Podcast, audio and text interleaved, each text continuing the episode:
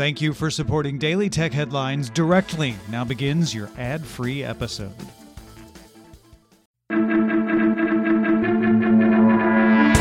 These are the Daily Tech Headlines for Thursday, June the 3rd. I am Dan Campos.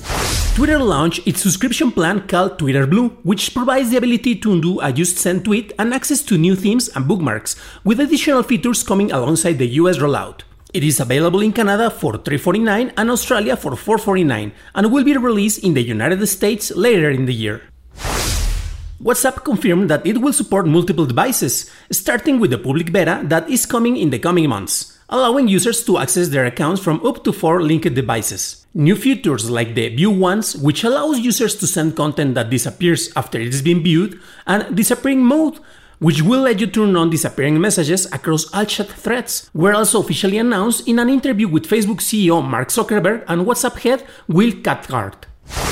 Researchers from security firm Sophos detected a new ransomware called Epsilon Red in an investigation of an attack on a US based company in the hospitality sector. Because the point of entry for the ransomware is an unpatched Microsoft Exchange server vulnerable to proxy logon, the security firm Sophos recommends that administrators update all servers to the most recent patch versions of Microsoft Exchange Server as soon as possible to mitigate an attack. According to the FBI, the cyber attack that holds some operations at the world's biggest meat processor this week was the work of REvil, impacting JBS Foods' multiple production plants, including facilities located in the United States, Australia, and Canada. REvil and its affiliates account for about 4% of attacks on the public and private sectors. On Wednesday, officials from the New York City Metropolitan Transportation Authority confirmed to Gizmodo that someone had exploited the Pulse Secure flaw to worm their way into the MTA's network, but that the hackers had apparently stopped short of stealing any data. In a statement, the agency declared that three of its systems had been impacted by the attack, but did not elaborate on which systems they were or explain what that meant. Fujifilm has been forced to shut down parts of its global network after falling victim to a suspected ransomware attack. The company posted a statement to its website where it says that it's currently carrying out an investigation into possible unauthorized access to a server from outside the company.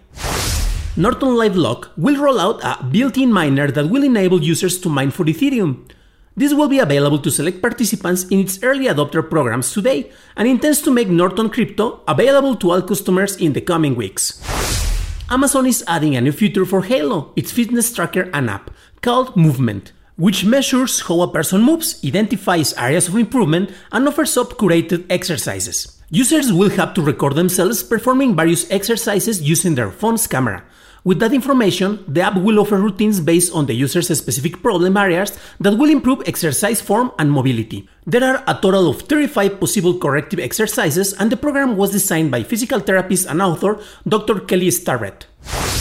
The American Heart Association says devices with Apple MagSafe technology can cause interference when they are placed near cardiac devices such as pacemakers. The researchers from the AHA say their findings highlight the importance of public awareness regarding an interaction between cardiac implantable electronic devices and a recently released model with magnetic charging capabilities.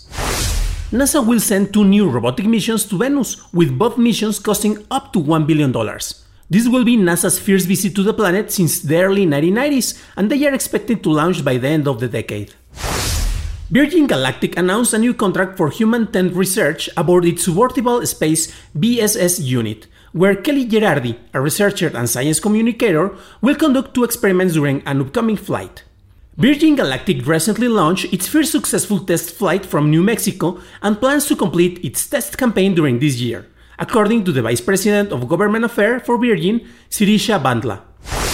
Roku expanded its programming for its free content hub, the Roku channel, launching today its own weekly entertainment program called Roku Recommends. The show will highlight the top 5 titles for viewers to stream during the week and will run only on Roku, with new episodes every Thursday hosted by AfterBuzz TV co-founder Maria Menounos and former NFL players Andrew Hawk Hawkins.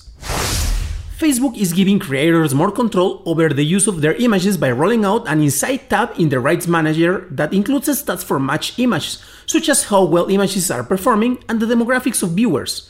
It also includes protection insights that reflects how often images are blocked or restricted. Apple CEO Tim Cook sent out an email to employees asking them to return to the office starting in September, according to The Verge and Bloomberg. Tim Cook said most people will be expected to come on Mondays, Tuesdays, and Thursdays at the minimum, with the option to work from home on Wednesdays and Fridays. For more discussion of the tech news of the day, subscribe to dailytechnewsshow.com. And remember to rate and review Daily Tech Headlines wherever you get your podcast. Thanks for listening. We will talk to you next time. And from all of us here at Daily Tech Headlines, remember, have a super spicy day.